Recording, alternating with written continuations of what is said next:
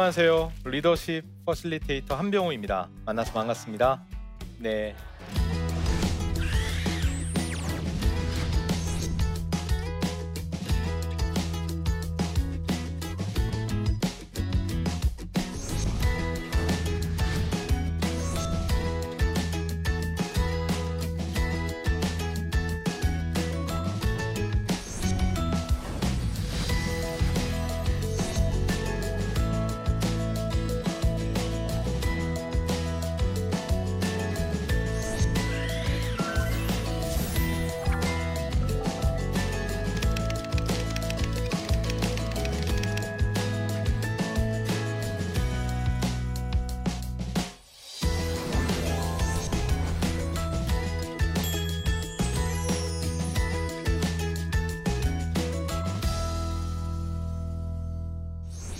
원리, 원칙 이렇게 이야기하면 좀 딱딱하게 느껴지시죠? 그리고 우리 대인 관계에서 혹시 사람에게 누군가에게 어, 너는 너무 원칙주의적이야. 너는 원리밖에 몰라. 이러면은 좀 부정적 의미로 사용하지 않나요? 뭔가 꽉 막혀 있고 뭔가 답답하고 그런 느낌으로 받아들이지만 사실 이 원리, 원칙이라는 말은 굉장히 중립적인 단어이고요. 우리 삶에 되게 중요한 단어이기도 합니다. 어, 원래 의미 살펴보면요. 시간과 공간을 초월해서 동일하게 적용되는 것이 원리, 원칙입니다. 그러니까 과거에도 적용되고 현재에도 적용되고 우리나라에도 적용되고 뭐 서구권이나 아프리카에도 적용될 수 있는 것 이런 것이 원리와 원칙이죠. 우리 크리스찬에게도 누구에게나 동일하게 적용되는 원리와 원칙 중요한 것이 있는데 어떤 것이 있을까요? 하나님이 주신 성경이 거기에 해당되지 않을까요?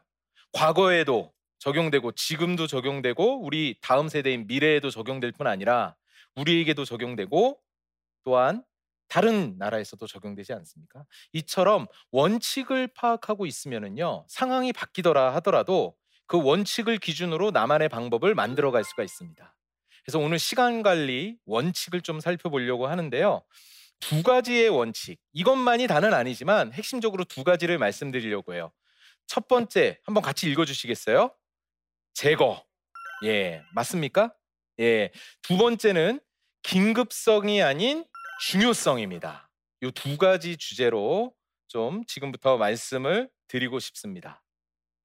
제가 사회생활을 하면서 한 외국계 회사의 임원분을 이렇게 친구처럼 만났어요. 저보다 한참 선배님인데 저를 너무 이렇게 아끼고 사랑해 주셔서 한동안 명절 때 저에게 법성포 굴비를 보내주셨어요.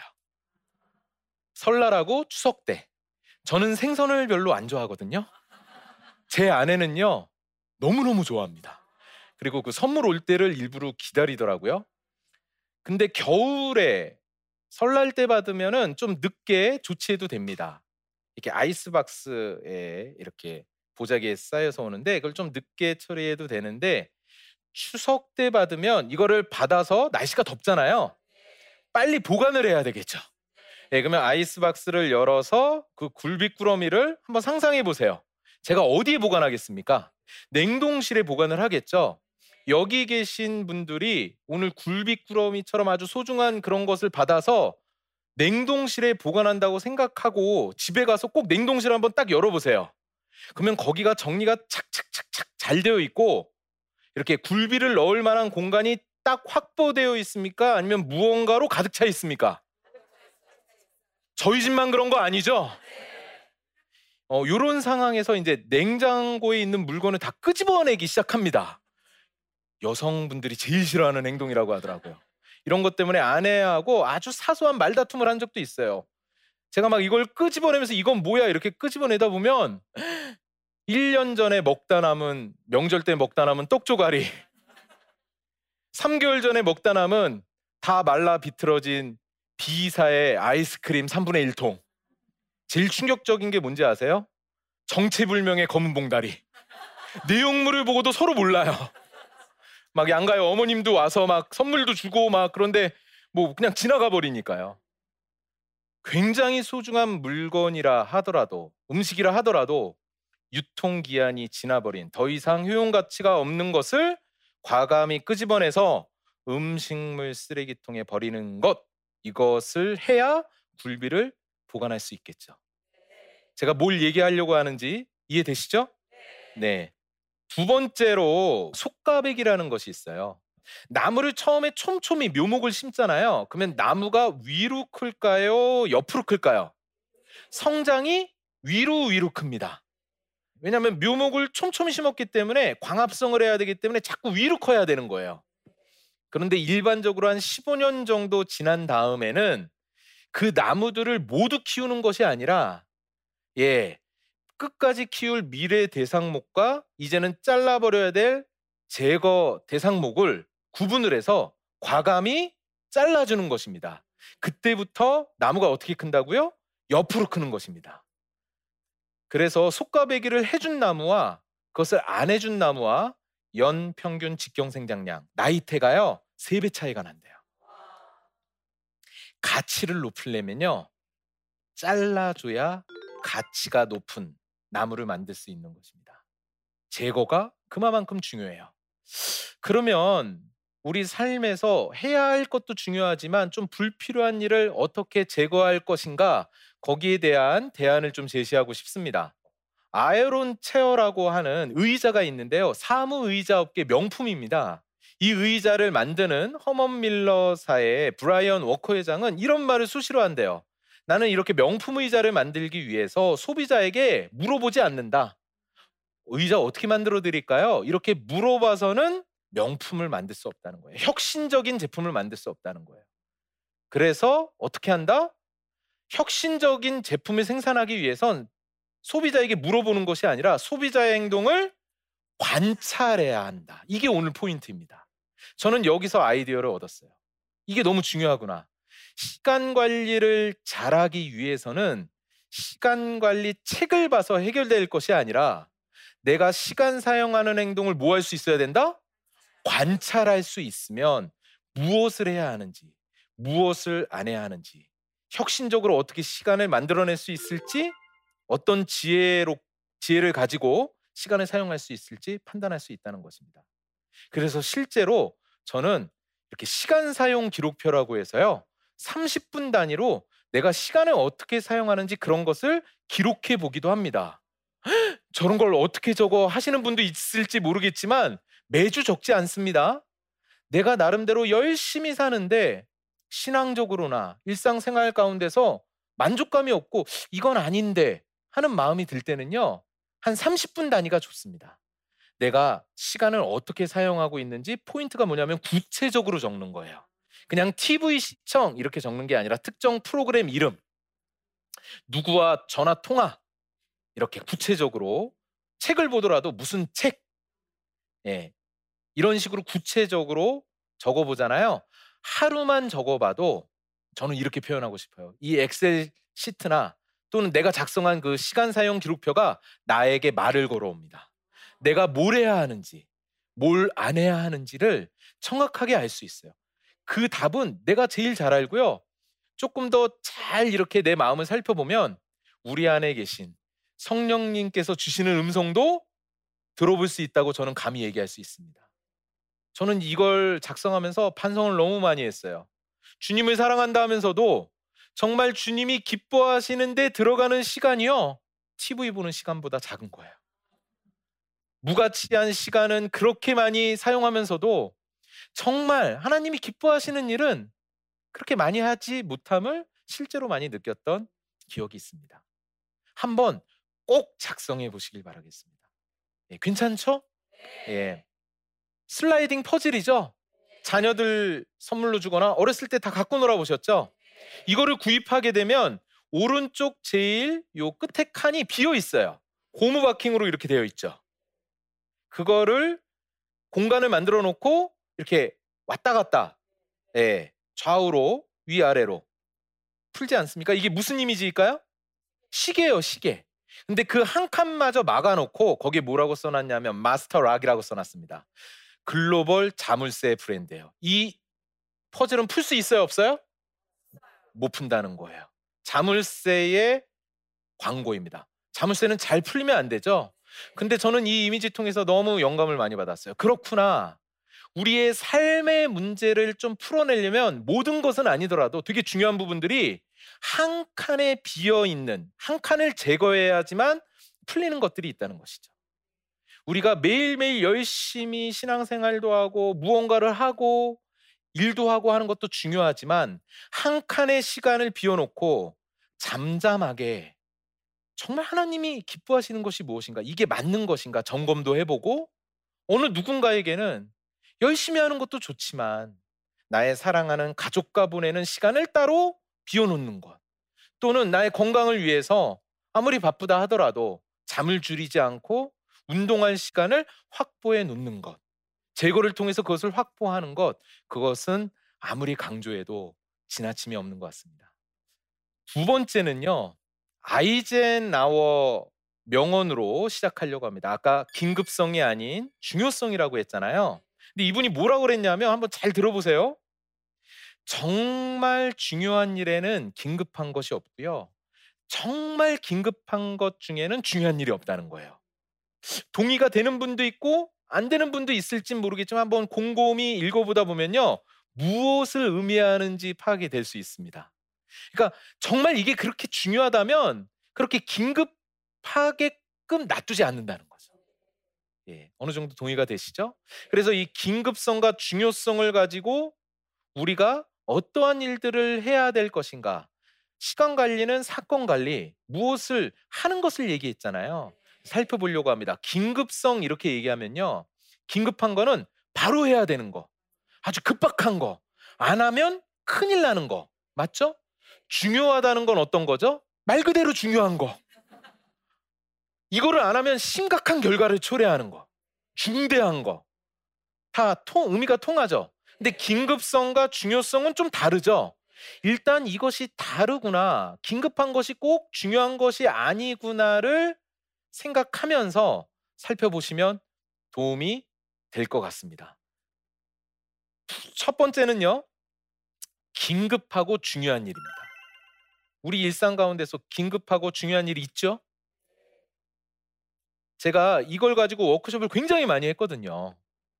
대체적으로 많은 분들이 얘기하시는 것이 앞에 보이는 이런 내용들입니다. 응급사항, 위기 대응, 마감 기한, 시간 언제까지 가야 되는데 그걸 지켜내는 것. 제가 한 회사에서 이 워크숍을 했는데 어떤 IT 회사의 남자분이 이렇게 얘기하던데요. 고객사 서버 다운됐을 때. 아, 이거는 집에서 쉬고 있다가도 튀어나가야 될, 예, 막 나가서 고쳐야 될 그런 상황이죠. 네. 이런 것들이 긴급하고 중요한 일입니다. 이거는 무조건 해야 되는 거예요. 그래서 여기에 해당되는 일을 뭐라고 표현할 수 있냐면 필수적인 일, 필수의 영역, 무조건 해야 된다고 해서 어, 이렇게 말할 수 있습니다. 동의되시나요? 사실은 이거는 뭐 예측할 수 있는데 이 다음 것, 그 다음 것이 우리에게 주는 시사점들이 있습니다. 점점 두 번째는요, 긴급하지만 중요하지 않은 일이 있다는 거예요. 긴급한데 중요하지 않대요. 조금 고민이 되죠? 이런 일로 우리 삶에 가득 차 있을 때는요, 어떤 현상이 벌어지냐 하면 매일같이 바쁘게 살아요. 정신없이 바쁘게 사는데 집에 와서 이렇게 씻고 누워 있다 보면 가슴이 뻥 뚫린 것 같아요. 뭔가 보람도 없고 뭔가 이건 아닌데 하는 마음이 드는 대표적인 일이 잡다한 일, 중요하지 않은 거예요. 근데 긴급하기만 한 거예요.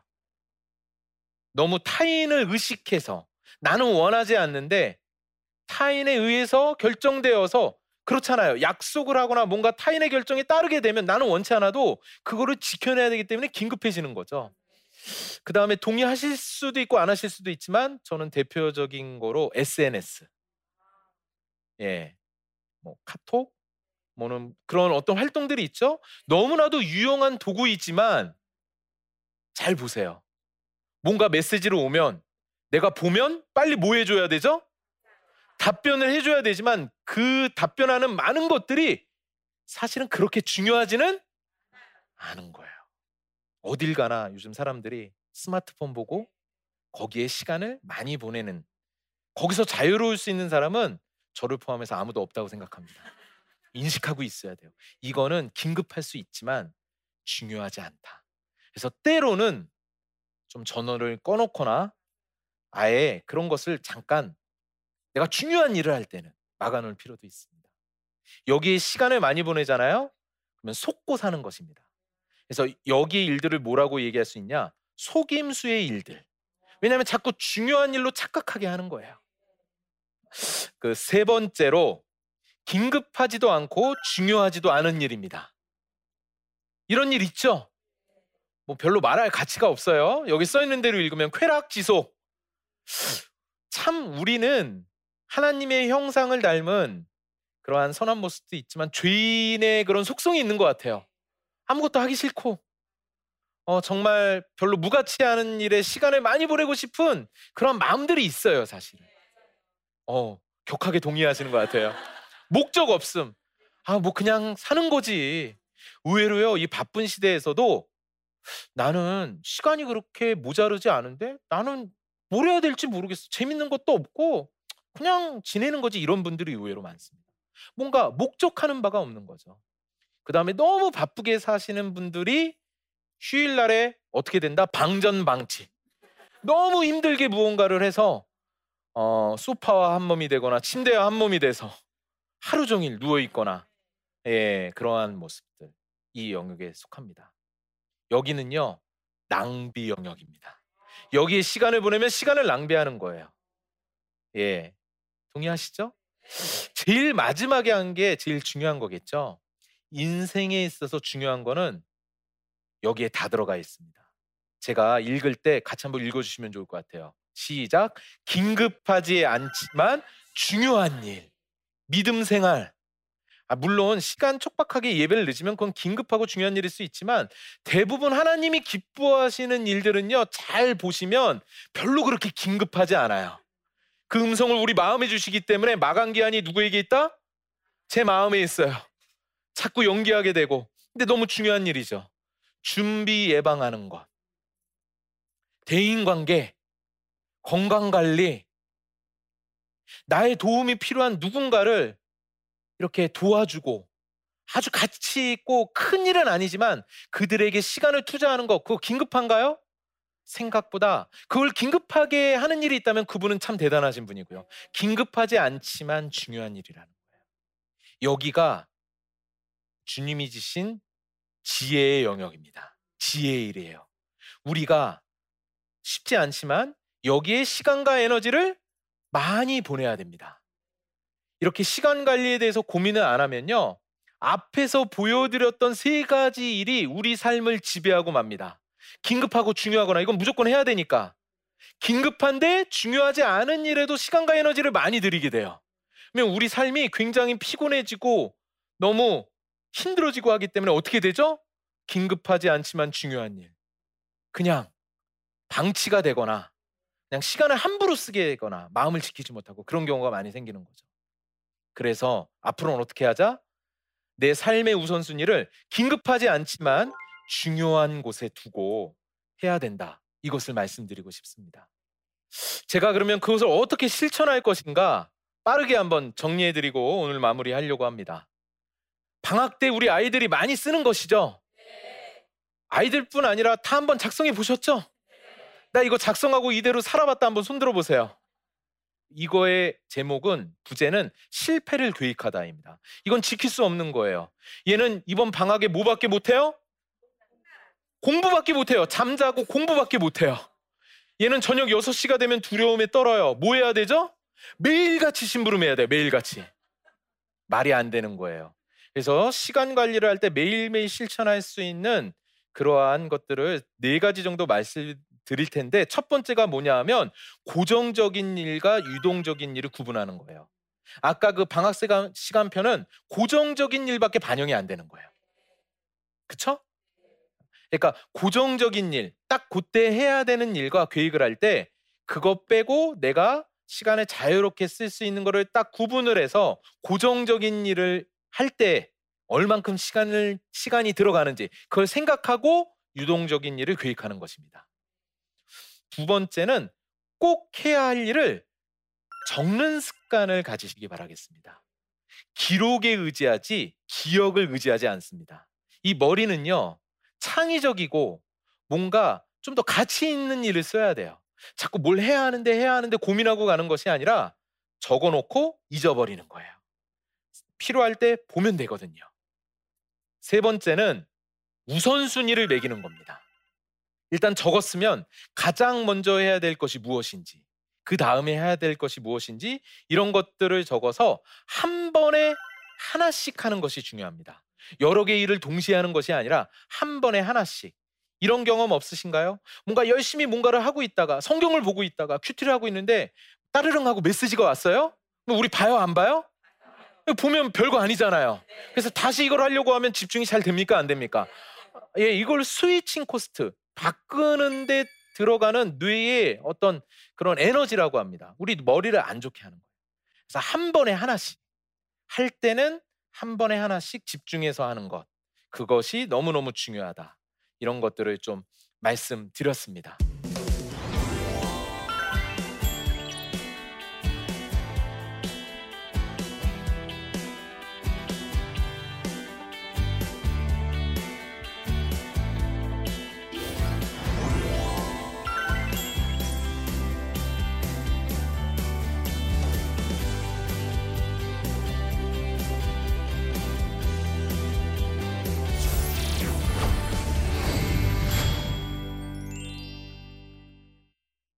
예, 시간 관리 관련해서 또 같이 이렇게 고민을 나눠주신 분이 있어서 한번 살펴보고 어, 함께 또 이야기 나누도록 하겠습니다.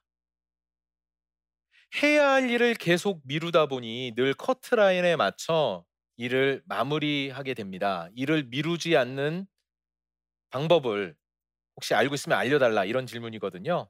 어, 해야 할 일이 있다면 물론 작은 것도 있지만 좀 큰 덩어리가 있다면 역순으로 한번 계, 어, 계산을 해보시라. 예, 거스릴 역자의 순서 순, 순자를 써서 거슬려서 이렇게 어, 시간을 계산해 보는 거예요. 언제까지 무엇을 해야 한다. 그러면은 우리는 보통 지금부터 계획을 하잖아요. 이렇게 되면 자꾸 미뤄지게 돼요. 왜? 시간이 많이 남은 것처럼 느껴집니다. 근데 거꾸로 그 계산을 해보는 것은 그 계획을 해보는 것은 어, 언제 그것이 되려면 뭐가 언제까지 돼야 되고 이것이 되려면 언제까지 돼야 되고 이렇게 거꾸로 계산을 하다 보면요 시간이 그렇게 많이 남은 것처럼 느껴지지가 않습니다. 저는 이걸 너무 많이 활용을 하는데요. 예를 들어 제가 뭐 올 연말까지 뭔가 프로젝트를 완수하고 중요한 것을 해야 된다. 그러면 프로젝트 결과물이 뭐 클라이언트에게 언제까지 가야 되고 결, 그 결과물이 나오려면 또 언제까지 무엇이 돼야 되고 이렇게 하다 보면요 지금이 여름 여름이지만 이미 늦은 듯한 느낌도 들어요. 항상 우리가 생각한 것보다 시간은 더 많이 든다는 것. 그거를 잊지 않으셔야 됩니다. 우리 학, 학교 다닐 때다 계획하셨잖아요. 아 내가 지금부터 이렇게 공부하면 될 거야. 그러다 자죠. 아예 그 뒤에 좀 열심히 하면 돼. 그러다가 항상 뒤에 시간이 모자라서 아 이번 시험은 망쳤어. 다음에 잘하는 거. 이게 이제 미루는 습관이거든요. 그래서 거꾸로 이렇게 계획을 해보는 것도 좋은 방법이 되지 않을까 이렇게 생각을 합니다. 두 번째는 계획한 일정에 딱 맞추려다 보니 오히려 여유가 없고 답답한 느낌이 듭니다. 어떻게 해야 시간에서 자유로우면서 효율적으로 활용할 수 있을까요? 시간 관리에 대해서 의외로 좀 부정적으로 생각하시는 분들이 많아요. 마치 마른 수건 쥐어짜듯이 뭔가 항상 바쁘고 뭔가 이렇게 이렇게 여유가 없이 살아가는 것이라고 생각할 수 있는데요. 그게 시간 관리가 아니거든요. 시간 관리를 안 하는 것은요. 무계획을 계획하는 거예요. 물론 항상 계획대로 해야 되는 건 아니지만 그래서 제가 말씀드리고 싶은 건 오히려 여유 있는 시간을 따로 떼어서 미리 계획을 하는 거예요.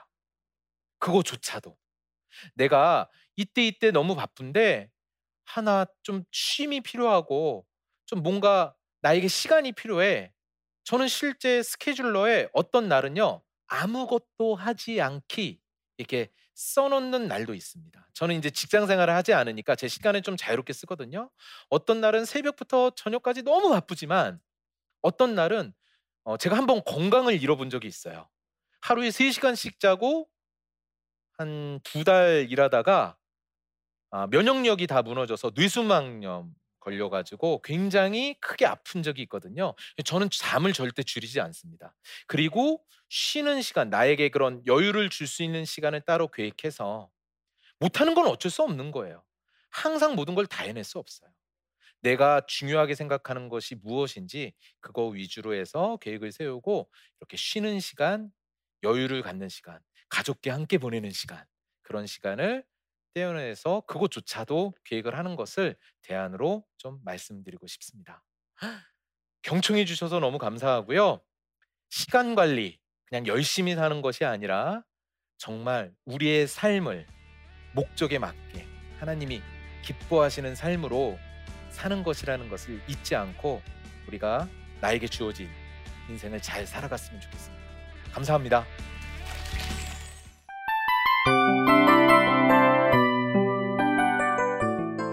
이 프로그램은 청취자 여러분의 소중한 후원으로 제작됩니다.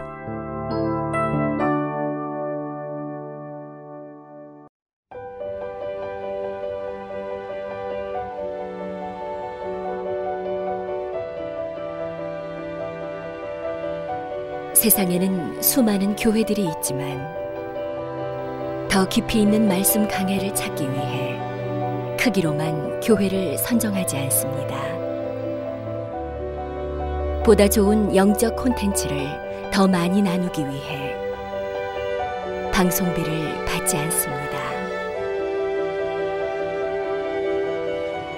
1년 365일 복음만 전하고 싶어서 우리는 광고를 하지 않습니다. 온누리의 복음을 땅끝까지 CGN TV와 함께 땅끝 성교사가 되주세요